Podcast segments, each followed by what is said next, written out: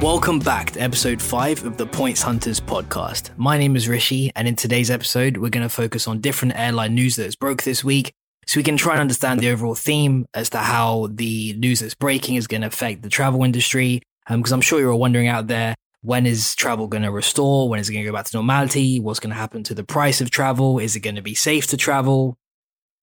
And with news breaking on almost a daily basis, different airlines are taking different decisions. And this is all going to factor into the kind of longer term transition to how the airline and travel industry might be changing. So on the 5th of May, Virgin Atlantic announced that they are planning to cut 3,150 jobs from the UK, which represents about 30% of their entire workforce. They're also looking to pull out of Gatwick.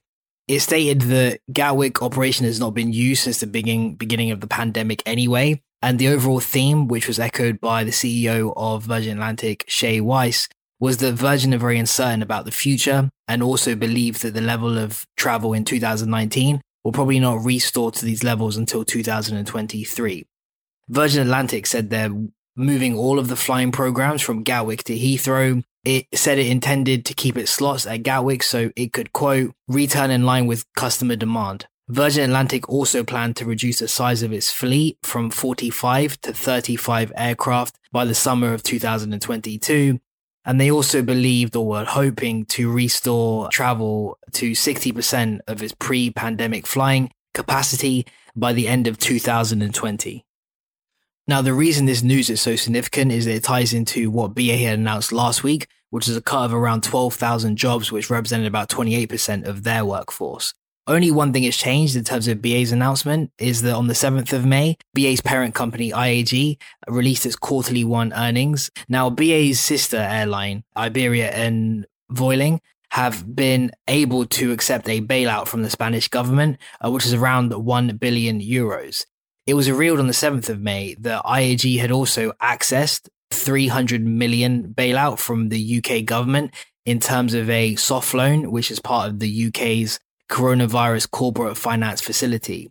Now, the reason this is significant is that BA last week had announced 12,000 redundancies. But at the time, that was based on the idea that BA were not looking to receive any kind of grant, bailout, or loan from the UK government. So they announced that last week with that in mind. Then obviously this week, news had broke that they actually had been trying to access funds. So whether or not those 12,000 redundancies go ahead is yet to be seen. But obviously, it seems that week on week, the, the whole nature and landscape is actually changing. IAG echoed the same sentiments that Virgin Atlantic had, which is that they didn't expect global travel to resume the levels of 2019 until about 2023. Although BA had mentioned that they expect Aer Lingus, Iberia, BA to have a meaningful return to service around July at the earliest. The resumption of flights by July depends on the easing of the lockdowns and restrictions, however, and IAG CEO Willie Walsh said in the company's first quarter earnings call on Thursday that by the third quarter, IAG expects to be operating about 45% of the capacity overall compared to the year prior. And they'd be looking to ramp up operations up to 70% of capacity in the fourth quarter. So overall, for the full year, IAG expects to have operated about 50% of the capacity by year end 2020 as opposed to 2019. The CEO also went on to say that the company's focus is on restructuring, saying that for airlines that don't accept that they need to restructure, they will inevitably suffer, knowing that he expects to see more failures in the future already. Now, this goes on to other failures in the airline industry recently, which was the Flybe had collapsed in March earlier this year, while in Australia, Virgin Australia had entered into administration around the same time. Virgin Atlantic have been in the news for probably over a month now due to their very, very publicly aware financial difficulties uh, due to the coronavirus pandemic. There's also been a lot of unpopular spouting from Richard Branson about how Virgin Atlantic would collapse without government support. But I guess the overall kind of theme of tying in the problems that we've seen with IAG, who own BA and Iberia and Aer Lingus, uh, and obviously Virgin Atlantic as well, is that they've pretty much stated very similar things in the last two weeks in terms of what they think will happen to the outlook of global travel over the next three, four years. They've also pretty much announced cuts of the exact same percentage to their UK workforce.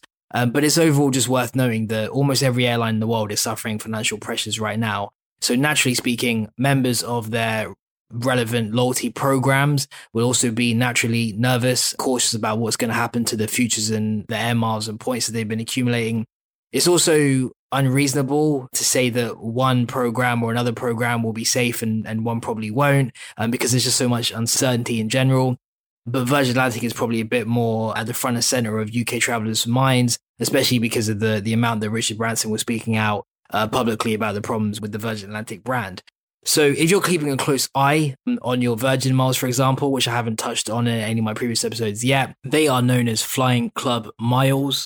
Now, typically Virgin Flying Club Miles, as they are branded, can be earned from flying different airlines such as obviously Virgin, from Delta, from Singapore, from Virgin Australia. In the UK, there's two main co-branded credit cards where you can use to uh, earn good earning rates and get the sign-up bonuses. The Virgin Atlantic Reward credit card, which comes in two versions, a free version and a plus version, which has an annual fee. But I will cover and review both of the credit cards in a future episode to explore if it's a viable alternative. Some miles may be sitting around that you haven't actually touched you might even have one of the credit cards where you're currently earning them and you're a little bit hesitant to understand how long you should be probably earning them for. But what I would say overall is that the Flying Club program isn't actually owned by Virgin Atlantic. So some of you might not actually be aware of that. It's owned by a separate legal entity, um, which means that if something absolutely crazy happened to Virgin Atlantic overnight, it's unlikely that anything would really happen to your Flying Club miles straight away. The situation is actually very similar to what we've seen in Virgin Australia, which had its own frequent flyer program known as Velocity Frequent Flyer. And then back in March of this year, into voluntary administration. So even though Virgin Australia was sold on, the actual Velocity loyalty program uh, continued to remain. So there was a lot of actually unknowns around that. So just remember, all loyalty programs do reserve the right to change and devalue their programs at any time. So it is worth just keeping an eye on, on what actually is going on in the current market, which is why I'm doing these kind of updates. And also, it's a rapidly changing situation. So Virgin Atlantic have announced what they've announced this week, which means that they are taking proactive steps to try and recover from the crisis. And it may cease operations in some locations, but they might just bolster their operations in others instead. But the point I would get to is that it's way too early to be saying what's going to happen to the program. So at the moment, I will just continue as normal. Nothing's really going to change. What we do know is likely to happen is that when the lockdown restrictions do eventually ease and flight schedules are slowly increased again, there will likely be fewer passengers. There will probably be more expensive flights on average.